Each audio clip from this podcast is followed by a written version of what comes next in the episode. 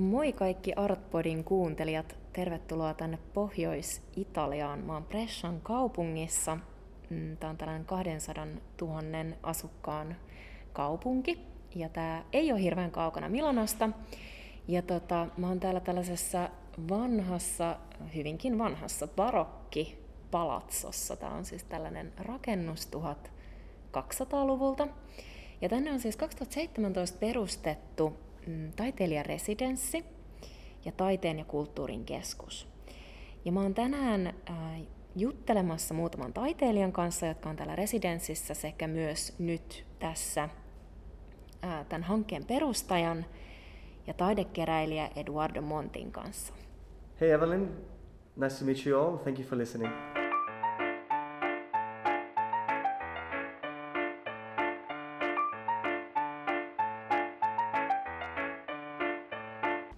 The palazzo, which is made of three um, floors, is uh, part of my family for approximately 70 years.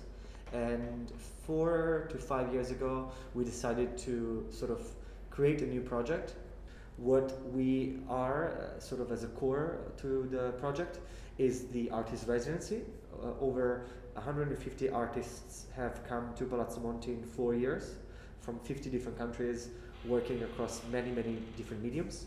Of course, painting, photography, sculpture, but also poetry, performance, uh, cuisine, um, installation, design, architecture, and so on. We have a very wide concept of what arts uh, is. Kind of works as a bridge to um, drive people closer to contemporary arts. Here you have the chance to engage with the artist um, and really understand the production process, the thinking process, the creative process behind um, anything before they become objects, what is behind. Um, so I think really this is a fantastic opportunity for anyone, whether you're a, a, curator, a collector, another artist, or anyone interested in this world, to come here, spend a few minutes or hours with the artists or ourselves, and uh, learn day by day more and more.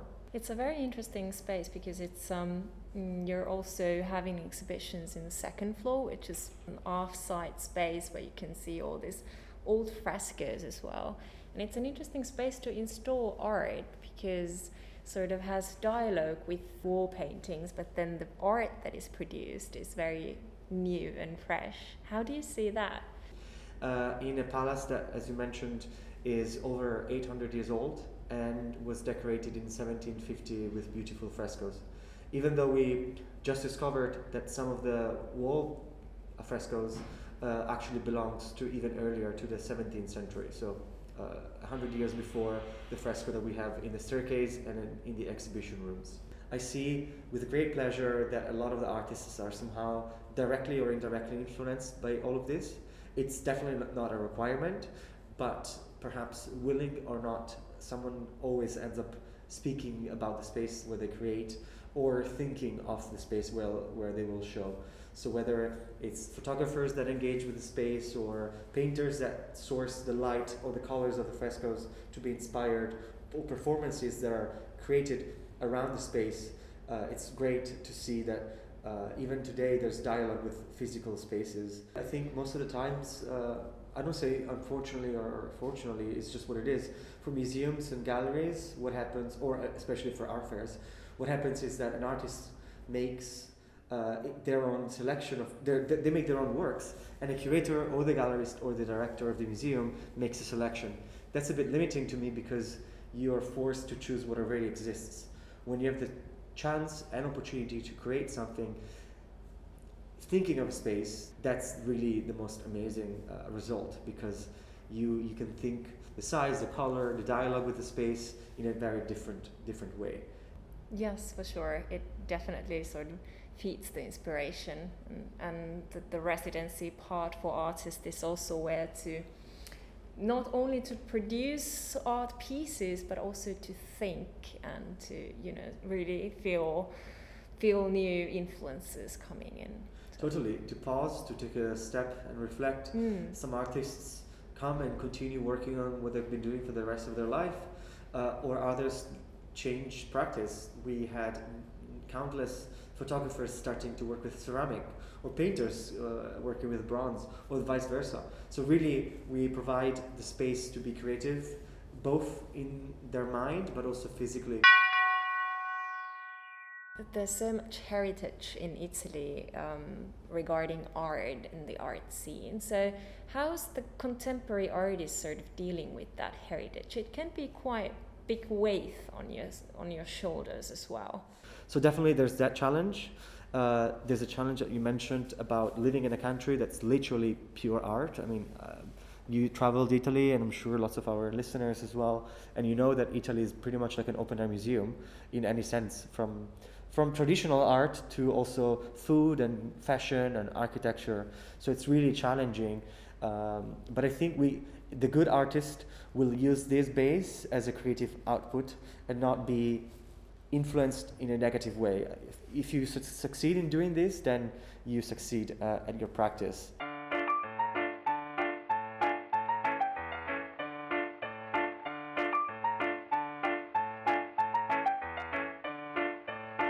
Okay, so Jonathan, I'm very glad to be in your studio in uh, Palazzo Monti. Could you please tell me what am I looking at at the moment?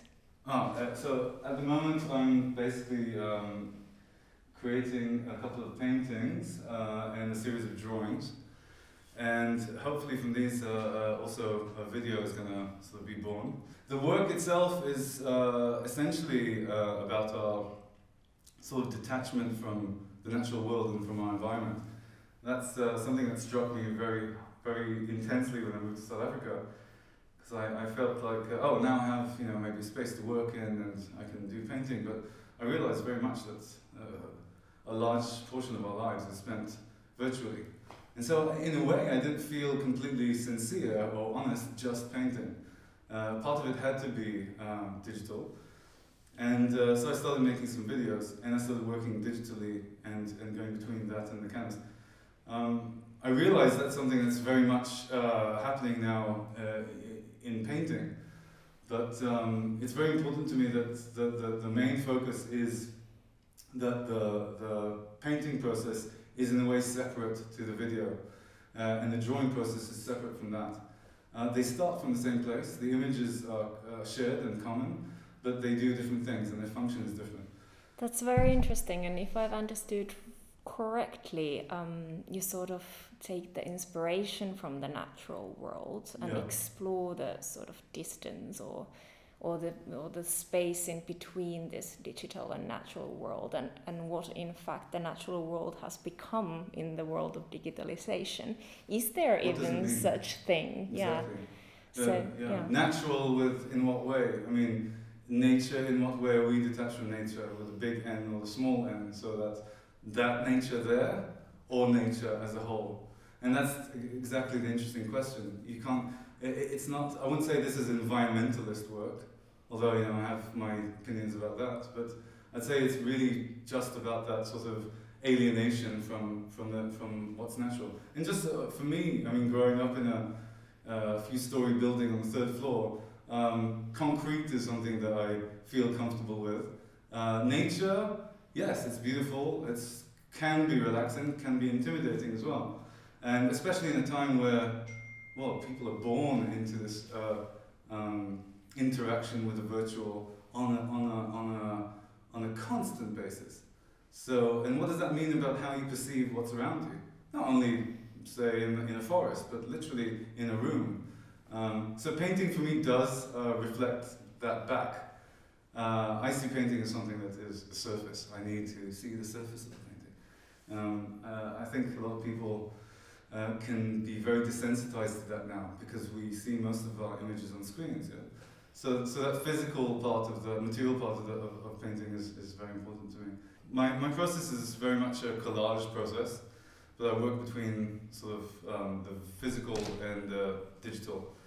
So I uh, either collage with uh, on the computer or I collage manually. Actually, during the lockdown, I found it very healing to just have the physical materials to work with all the time.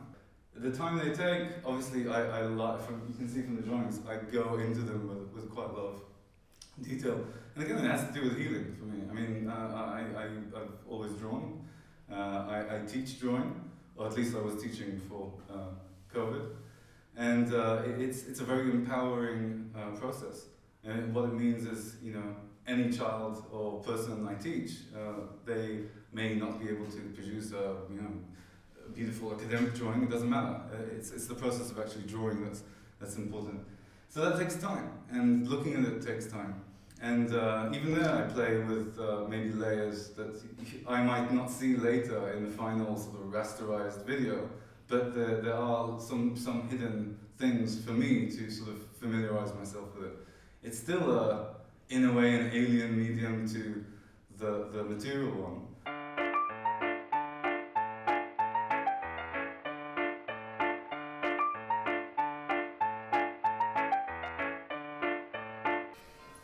Okay, so Catherine Hoffman. I'm very pleased to be here in your studio. What could you tell me about your practice and about the specific painting I'm looking at right now? So, this giant painting is specifically made for a group show here at Palazzo Monti, which will take place, I think, end of the year, I think Novemberish. And um, I am paired with another artist, um, Fortunato Depero. So this is very special for me because I'm paired with a very great master, let's say, from the past. And um, the biggest challenge for me was because uh, Fortunato Depero is um, Italian, for um, futurist, and futurists are very well very interested in fascism as well. So, and me being from Germany is, of course, a little bit um, difficult, but I thought this is a great challenge, and so this is actually my counter painting to his work, Fas- Fascismo. And yeah, almost done, still working on it, but yeah. Looking forward to have them together, paired somehow, or actually not paired, like contrary, so they would be so this is actually the opposite. Like a commentary. A commentary and my point of view to fascism. If I understood correctly, um, what you're sort of interested in in your work is like what it means to be human in this like digitalized age. Um, it's a lot about us humans.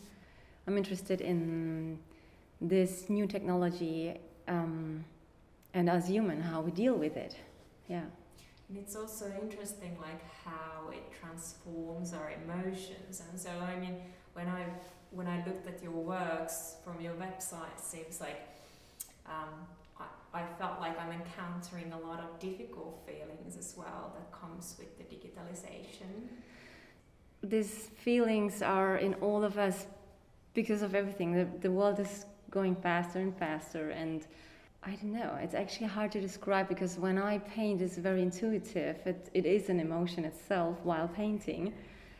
And yeah, there is a lot of difficulties in myself. And firstly, of course, it comes from me, but I see it as well in others or in the world or in, yeah, basically our society right now.